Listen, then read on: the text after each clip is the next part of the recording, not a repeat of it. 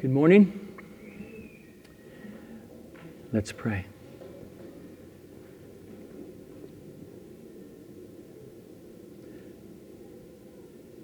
Father, help us here this morning to see your word, to grasp it, to wonder at it. Help me be faithful to the Holy Scripture in what is revealed, to the glory of your name and to the edification and the building up of your saints. Amen.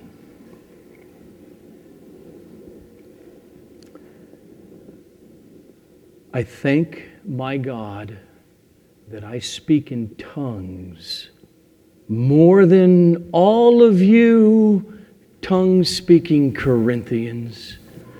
I thank God that I sing and pray in tongues more than all of you. And I want you all to speak in tongues. Those are not the words of some backwoods, hillbilly Pentecostal. Those are the words of one of the brightest minds in human history, who was also a hand-picked apostle of the resurrected Lord Jesus. Our journey through the book of Acts has brought us to this topic this morning of speaking in tongues. In other words, what is it? What can we understand about this phenomenon called speaking in tongues? And I don't mean what can we understand by present-day religious experience of people. I mean, what can we understand about it from the Scripture? And as we look at it, and if we really can't learn much about it from the Bible, then so be it. Let's just leave it at that. But if we do get some insights about this thing called speaking in tongues, and about what it is or what's happening, well then, let's receive those insights. And so, here's my plan: to go to every text in the New Testament that mentions anything about speaking in tongues and see what we can learn. And so first, we're going to go through Luke's writing called the Acts of the Apostles, because in the Acts of the Apostles, Luke brings it up in his narrative 3 times. And so the first is what has actually brought us here in going through Luke. Chapter 2, verse 4, Luke writes, "And they were all filled with the Holy Spirit and began to speak in other tongues as the Spirit gave them utterance." And we have seen that the context tells us that these 120 or so Christians, they spoke out loud in languages that they never learned, that they did not understand with their own minds or their own intellects. And from the context, we know that they were speaking human languages that real human beings learned and made up and spoke in their culture. Start with verse 6. "And at this sound," the sound of these 120 speaking in tongues, "the multitude came together and they were bewildered, because each one of the multitude was hearing them speak in his own language." And he gives examples because they're all there in Jerusalem for the big feast. Parthians and Medes and Elamites and those from Mesopotamia and Judea and Cappadocia, Pontus, Asia, Phrygia, Pamphylia, Egypt and Libya and Rome and Cretans and Arabians. We hear them telling in our own tongues the mighty works of God. Okay. So from this passage, we learn that the Holy Spirit was poured out upon these believers and filled them, and thus the Spirit enabled them to speak languages out of their mouths that they never learned and that their intellect did not understand the words. And that other people heard them doing this and recognized their own particular language from the geographical area they were from. Those who say, and there are some who do, well, what's happened here is that God performed this miracle on the day of Pentecost in order to evangelize all these people from these various language groups. They're just dead wrong. They're wrong in the sense that each tongue speaker here was not preaching the gospel. They were, by the Holy Spirit's power, praising God, worshiping God, telling of the great things of God, of Yahweh, of who He is. And it is that phenomenon that drew the crowds so that then the tongue speaking would stop and Peter would stand up and preach the gospel in Greek. The language that everyone is understanding, like you are understanding me right now, preaching in English. And so what we have in Acts chapter 2 is the indwelling, the filling of the Holy Spirit who enabled these Christians to praise God from the depths of their hearts, bypassing their minds. Sound fair? Okay. The next time it comes up in the book of Acts is chapter 10. Remember, God had to pound Peter's head 3 times with a vision. Forget it, right? God had to convince Peter in his stubborn Jewish cultural milieu. Peter, preach the gospel to non-Jews. I'm going to save them too. And then he ends up at Cornelius' house, a Gentile, a Roman centurion over lots of Roman soldiers. He invites his friends and his family. I don't know if there's 43 or 103. There they are.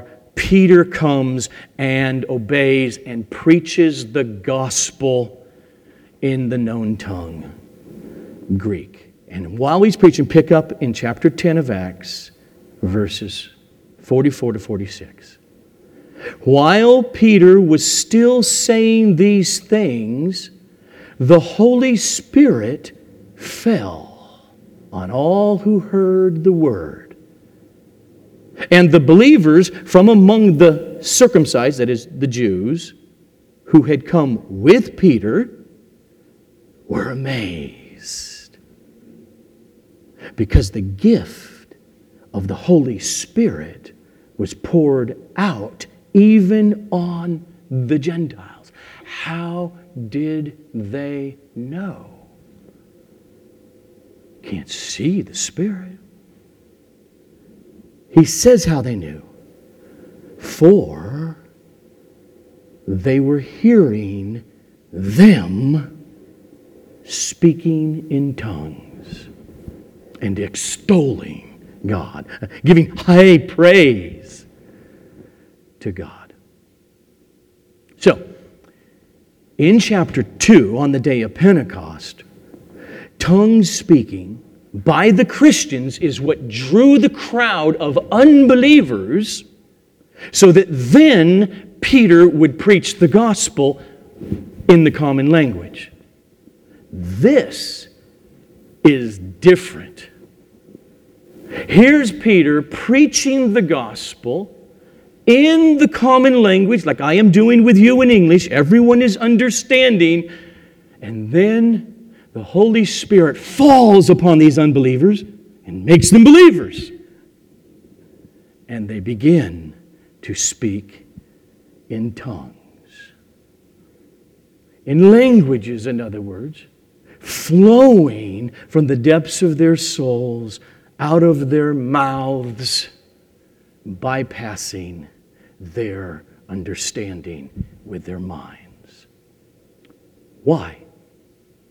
Well, obviously not in order to draw a crowd of unbelievers so now that Peter can preach to them. It's not what's happening there. Like chapter 2. While they are now praising God, all of them the Holy Spirit fell upon who are hearing the word that was being preached. Now they're all Christians, and for the next 3 seconds or 3 minutes, I have no idea how long, but there's only Christians there now, and all these people are speaking in tongues. That's what we get. One more time, Luke brings it up in the book of Acts, chapter 19, verses 5-7. On hearing this, they were baptized in the name of the Lord Jesus, and when Paul had laid his hands on them, the Holy Spirit came on them, and they began speaking in tongues and prophesying. There were about 12 men in all. So here, years later, in Ephesus, 12 men were just taught clearly the gospel by Paul. Then the Holy Spirit came upon them, and they were speaking in tongues, in languages they did not learn or understand with their minds. How? By the Holy Spirit's enabling. And they were also, by the Holy Spirit's enabling, speaking in Greek. Things that they were impressed evidently upon their heart. That's what he says. They weren't just speaking in unknown languages, but they were speaking in Greek, prophesying. So again, up in Ephesus, Christians spoke in tongues by the Holy Spirit's enablement, not with unbelievers around to draw a crowd here. There's 13 or so Christians speaking in tongues and prophesying. Okay, that's it. That's all Luke gives us. And so let me just summarize first. What is it that we can learn from the book of Acts from these three instances? First is this. The Holy Spirit filled and enabled Christians to use their vocal cords to speak praise to God with syllables, words that they did not understand with their minds. Secondly, in chapter 2, we see that those syllables and words coming out were actual human languages that were spoken on earth in that day. Third, in the other two cases, chapter 10 and chapter 19, they spoke languages they didn't know, but we don't know what those languages were. It just doesn't say. And they were all Christians together doing it in those last two instances. And so from this, I think it's safe to conclude that a sign of the Holy Spirit's infilling is the urge in these Christians to let loose from their hearts praise to God, bypassing their minds, their intellect, their understanding, coming out in expressions they just don't know. One more thing. In Acts, Luke never tells us whether these Christians spoke in tongues the next day, or the next week, or the next year. He never tells us they didn't. He just doesn't say. And so, when it comes to tongue speaking, got to hear me, as a practice or as a gift of the Holy Spirit, which will come up, right, in Paul, or as a prayer language, we would know almost nothing from the book of Acts. And so, we're now left to turn to the teaching letters of the New Testament. And as we do, you open them up and you look at 20 of the 21 New Testament epistles. And in those 20, tongues is never mentioned nor taught. Unless there's two allusions that might be referring to this phenomenon, but it doesn't say tongues directly, and I'm not even going to go there, therefore. So, that leaves us with that one letter. We know what it is, 1 Corinthians, particularly chapters 12, 13, and 14, where the Apostle Paul mentions and teaches things about speaking in tongues that are enlightening to what in the world is this. He gives us some more information about what tongues are. He wrote 1 Corinthians 22 years after the day of Pentecost in Acts 2. And what's amazing about it is that as he writes, Paul just assumes that tongues speaking, tongues praying is a normal thing in the Corinthian church. And so we know Paul begins in chapter 12, now to this subject. He deals with lots of subjects, lots of correction in 1 Corinthians, questions they have asked, and he as a father needs to start to discipline and correct them in some things. And so here's one of them. And the way he starts off in chapter 12, as many of you know, he lists 9, well, it depends on when because he says gifts, he says operations, and then when he says here, these 9, he calls them manifestations of the Spirit. And he lists 9 of them, like gifts of healing and gift of faith and working of miracles. And then one of them is, quote, various kinds of tongues. And then another is, right after that, the interpretation of tongues, which clearly lets us know that tongues is the language that the speaker and most everyone else doesn't have a clue what those words mean. That's why you need someone with the manifestation of the Spirit to give an interpretation of the tongue. Okay, so he lists these 9 gifts, and then you see tongues there, and that's all he says.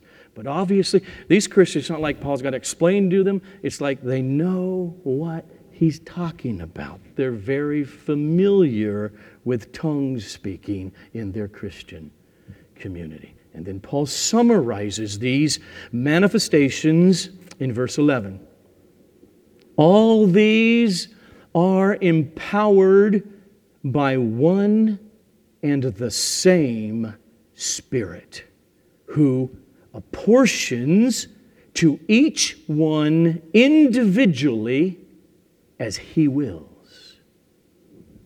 And then Paul launches into, in chapter 12, that whole section on how the body of Christ, the church, Jesus' local community, consists of many individuals who make up the one body. Many parts that I cannot say to the hand, I have no need of you, or the ear to say, I'm much better than the toe. Every part ones that show more publicly and ones that don't at all. Every member of Jesus' body with differing functions is very important to the body. So then he concludes that section with verses 27 to 30. So now you are the body of Christ and individually members of it. Okay. And God has appointed in the church first apostles, second prophets, third teachers, then miracles, then gifts of healing, helping, administrating, and various kinds of tongues. Okay, pause for a moment.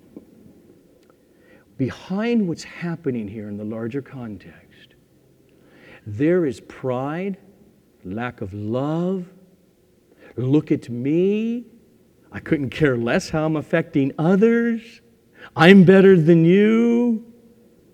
And that's why Paul did what he did before this now about the body and each and every individual member. So he lists them, and then he goes in, verse 29, are all the members of the body apostles? Are all prophets? Are all teachers? Do all work miracles? Do all possess gifts of healing? Do all speak with tongues? Do all interpret? Obviously not. The issue, and one of the core issues that Paul then is dealing with in this whole section of 1 Corinthians, is the insensitive misuse of speaking out in tongues during communal gatherings. In chapter 14, Paul will make it clear that in the gathering, like we are gathered here right now or in a living room, as we are gathered together, he makes it crystal clear in that context. Tongues are not helpful unless there's someone to interpret. And thus tongues are inferior to prophecy. In other words, tongues in the communal gathering as opposed to when you are alone in your own prayer closet, it is inferior to the other verbal gifts, precisely because your fellow Christians, nor you, have any idea what you are saying, and thus it's not helpful. Unless there's someone with the gift, operation of the Spirit, to interpret what was just said in the unknown tongue. When that happens, tongues, with the gift of the interpretation of tongues together, would equal prophecy in the community, which speaks in the known language, encouragement, helpful words. But before Paul launches in to his correction of this in chapter 14, he inserts chapter 13. Essentially, just saying this, and you heard it last week, the fruit of love is to drive and to govern all the gifts of the Holy Spirit, which are just tools to use to love, bless others. So much so that you come in with an unloving heart to the community gathering, and you think, I just feel like speaking out loud in tongues, and you don't care how it affects anybody else or whether there is an interpreter there. He says, you can speak in the tongues of men and of angels, but if you don't have love, all that speaking is like a loud, noisy gong or clanging cymbals. And so, he preaches why love is that which will last forever.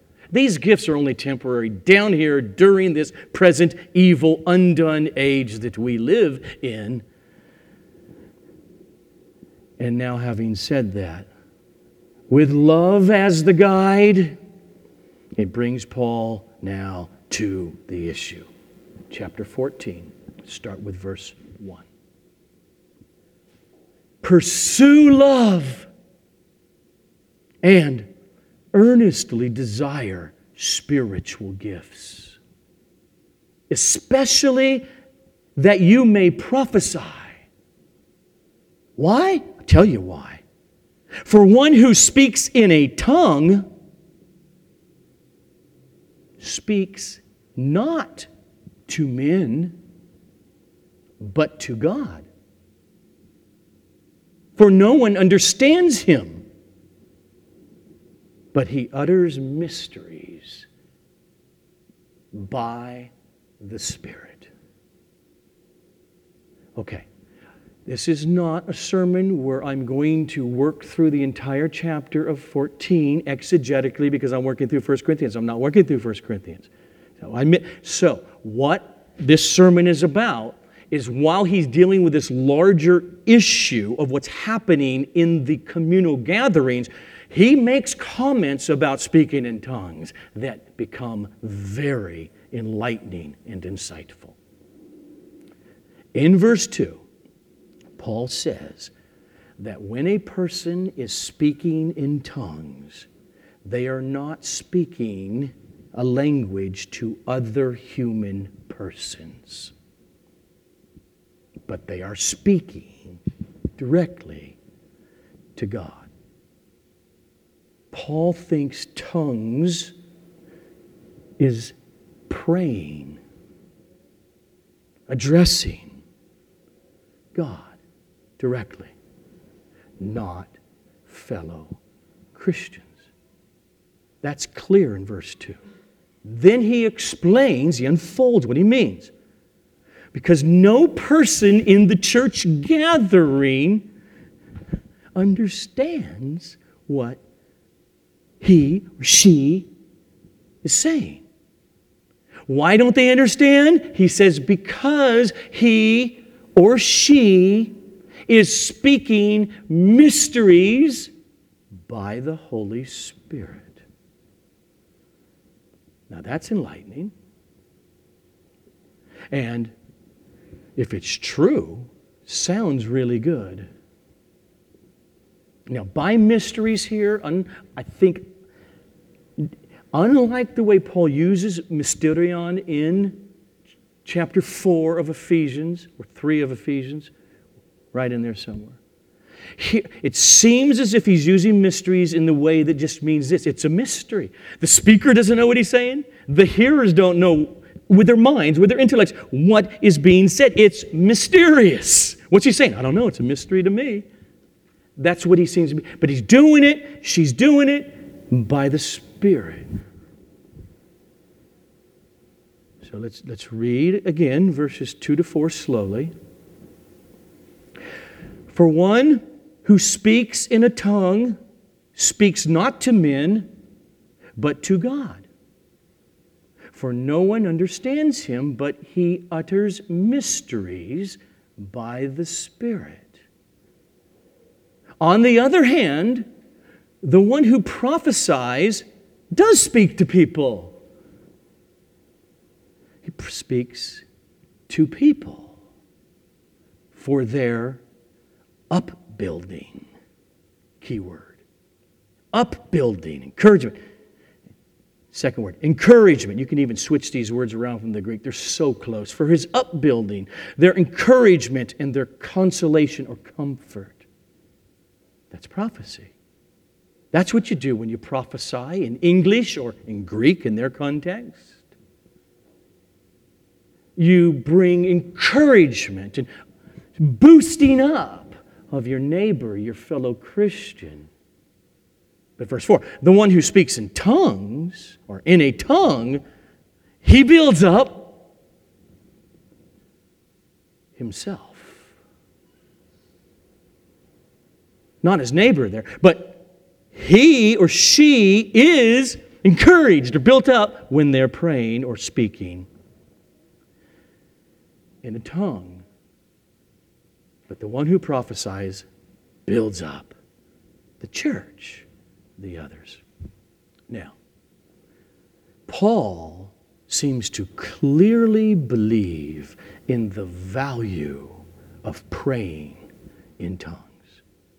Now, his corrective here in chapter 14 is when you're gathered together in the meeting house, in the living room, seek to build up Aunt Betty, Mr. Smith, your fellow Christian. Think about them to edify, encourage others in the gathering.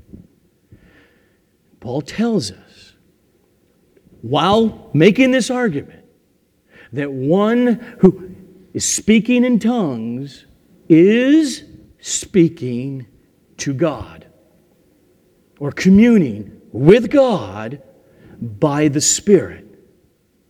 And then he says, when that's happening, that activity of the one speaking in tongues is edifying in his or her communion with God through speaking in tongues.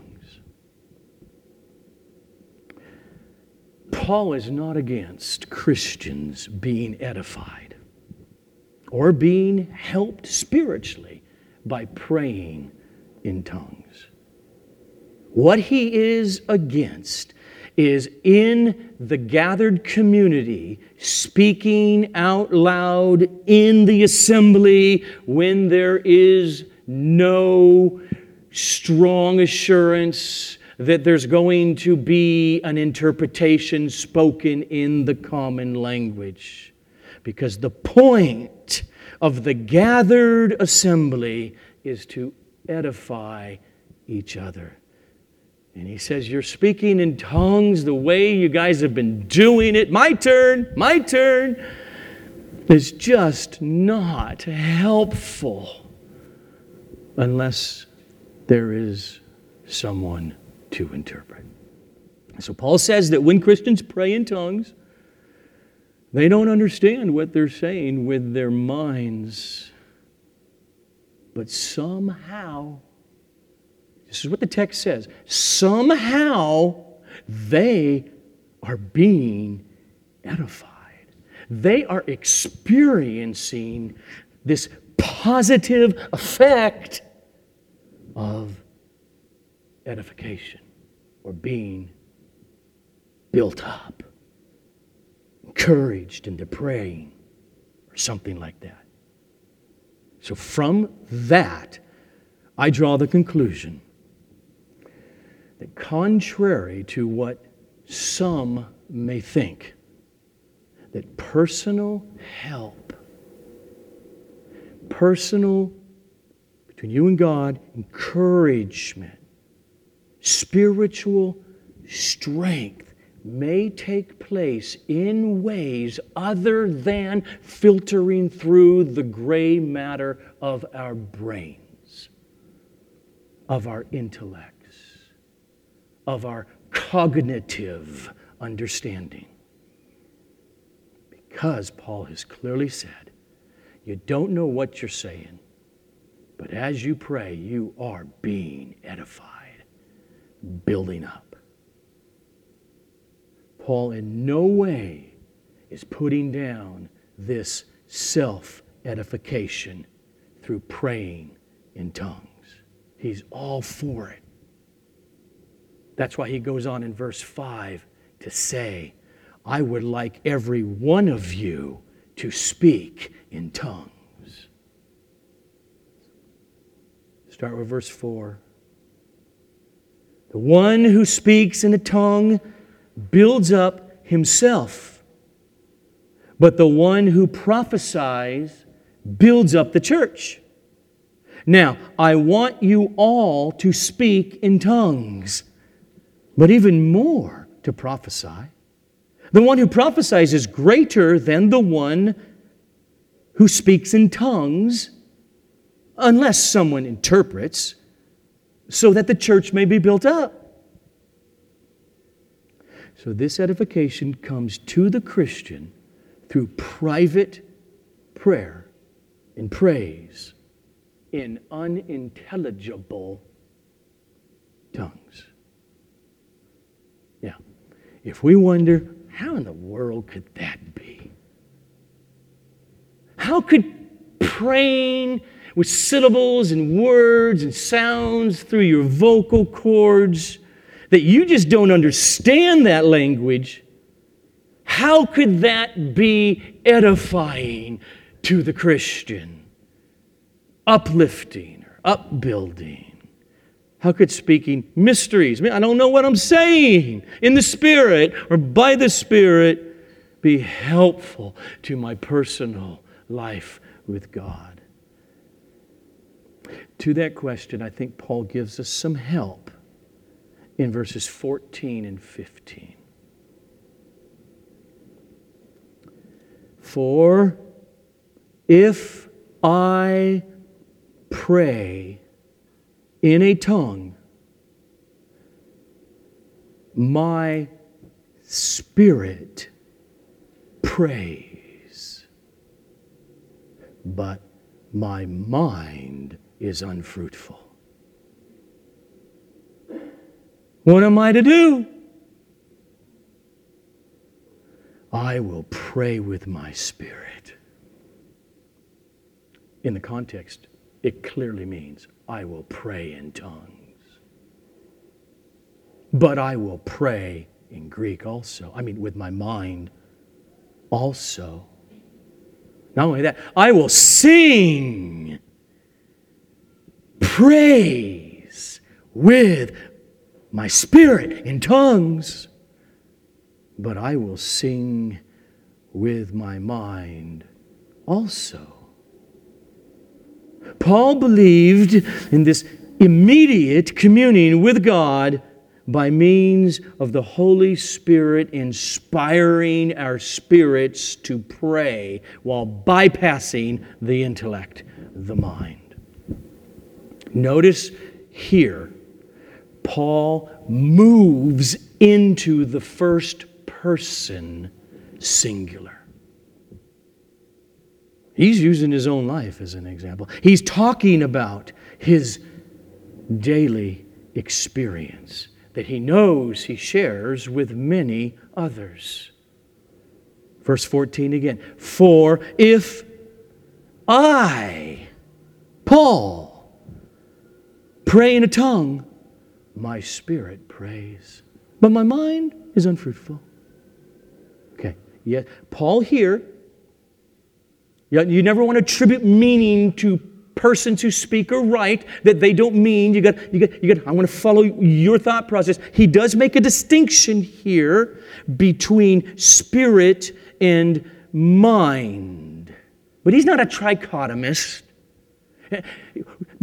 He doesn't make a separation between spirit and mind like you would if you die and your spirit is separated from your body, which is a possibility because you are essentially those two parts, spirit and body, as a human being. But there is that immaterial, non-physical, spiritual aspect to the person that includes mind, intellect, emotion, love. Explain romantic love. Where does that come from? Fear, desire, longing for meaning. These are all distinctions about the immaterial aspect of being made in the image of God. Okay, so here he says, I can have my spirit praying while my mind is not active in what I'm praying.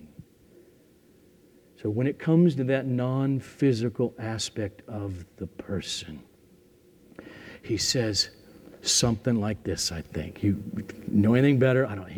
What do you mean your spirit prays, but your mind, your intellect, is not in the game at that moment? It's unfruitful at that moment. I think this is what he's saying. That aspect of our human persons, the spiritual aspect of those who are Christians, of the born-again, Holy Spirit indwelt person, can be lifted up, encouraged, edified positively in their communion with God by his or her spirit praying apart from their understanding in their mind. As they pray with ununderstandable or non-intelligible words.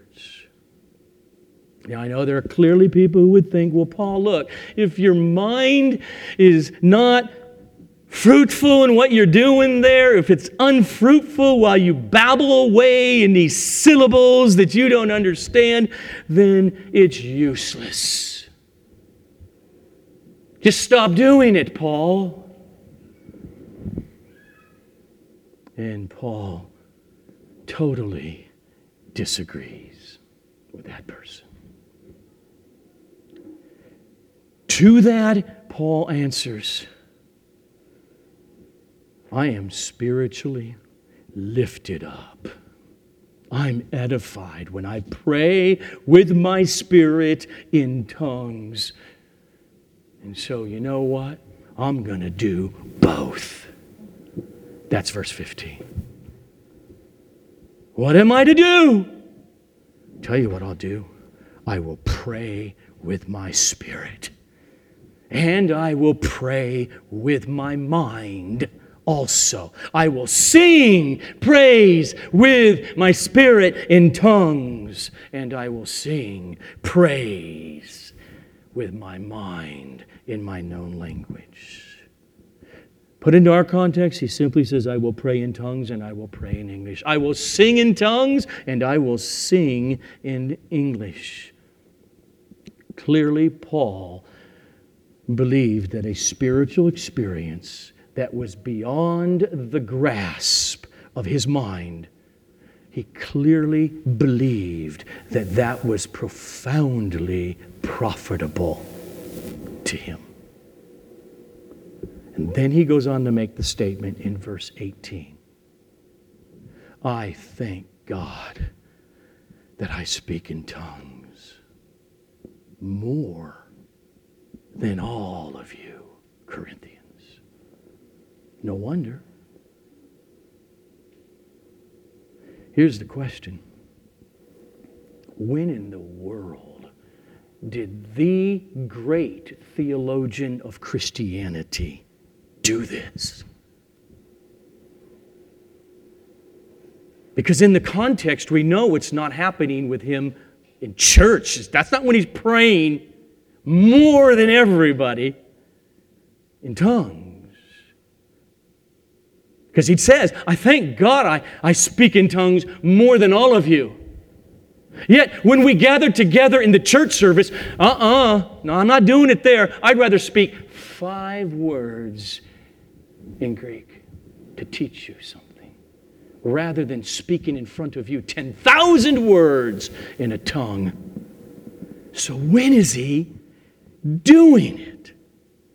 I don't know how else to answer it, but away from the assembly, alone, while he walks through the woods in the morning. Or if he's staying in a place that's big enough, he's got a bedroom, don't bug me, or a shed out back. But whatever he's doing it a lot. He's even singing, making melody with unknown tongues, he says. I will pray, and I will sing, and I will sing, and I will pray in tongues. Because when I do, the core of my spiritual man, indwelt by the Spirit, is praying, and I cannot help but be boosted up, edified. We got a lot of theology from the Apostle Paul in his letters. Thank God, that's why God called him. We have almost nothing of his personal piety and spirituality on a daily basis. Almost nothing. We have 2 Corinthians 12. Remember, he does talk about his visions. He talks about how he was begging the Lord for this horrific thorn to leave him. So we get some touches there. And then we also get chapter 14 of 1 Corinthians. And he says, I thank God, all you, many of you unloving, prideful tongue speakers at Corinth. I'm doing correction. Don't mishear me. I thank God. I speak in tongues more than every one of you. That must have stunned them. And it must really stun many in the church today who carefully read what Paul writes in 1 Corinthians. Whether you're a cessationist, it doesn't happen, it doesn't matter. Paul, what he wrote that was happening with him in the first century about his own personal prayer life, it must stun many who do good exegesis of this passage. Unless the Apostle Paul was lying to us and to the Corinthians, his ongoing personal devotion must have been regularly given to praying and singing in tongues. One last observation. From what Paul says in 1 Corinthians 14, this ability that he's talking about, he just, Christian after Christian after Christian in Corinth doing this, and Paul, this ability to speak in tongues is clearly in the control of the Christian. It's not some involuntary takeover by another spirit or the Holy Spirit who, I go into some kind of an epileptic seizure or something and he controls my vocal cords and tongues come out. Paul says, I will choose. What he means there, to pray in tongues. I will choose to pray with my mind. I will choose to sing in tongues. I will choose to sing with my mind also. So this ability to pray and speak in tongues seems to not at all be, well, I guess I better just sit back and wait and see if I'll be possessed by the Holy Spirit who will overcome my speech. In other words, without my will at all, He will just use my vocal cords and language will come out. You can't get that from the way Paul talks about it. Particularly in verses 26 to 28, where he is giving instructions about what to do. If what I just said, that bizarre kind of thing, you get possessed and it just comes out, and that's what the regular ongoing praying in tongues that he's talking about is, it wouldn't make any sense for the instructions that he gives when he writes, well, what then, brothers? When you come together, each one has a hymn. Okay, that for us would be like, in English, we know that. It's good to sing the hymn. A lesson. Okay, there's a teaching. A revelation. A tongue. An interpretation. Let all things be done for building up. If any speak in a tongue, let there be only two, or at most three. Well, what if there's 18 people who want to do it? Don't do it. Seems to be in their control. Let there be only two, or at most three, and each in turn, and let someone interpret. But if there is no one to interpret, then let each of them keep silent in church and speak to himself and to God. All right. So, my concluding thoughts. There are 6 things from the Scripture that I know. Number 1, tongues speaking by the indwelling of the Holy Spirit is meant for personal edification in one's prayer life, separate from the corporate tongue spoken out. Number 2, many Christians in the first century prayed this way. Number 3, we should fight against trying to interpret the Bible through our experiences or our lack of experiences. But we should do our best to understand the Scripture on its own grounds and in its own context. 4, in the first century, Paul desired each church member to pray for and to desire spiritual gifts in order that they would help and encourage their fellow Christians. And Paul desired that they would all have this personal prayer language that he found to be so edifying in his own personal life.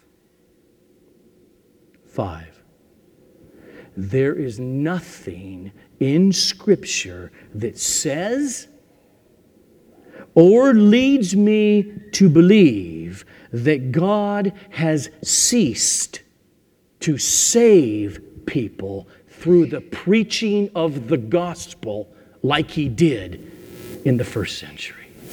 So let's preach the gospel. Nor is there anything in the Bible that says or leads me to believe that we ought not expect to be used by the Holy Spirit with these spiritual gifts, including praying with our spirits apart from our minds. And 6th and finally, I know that not every Christian will speak or pray in tongues. Let's pray.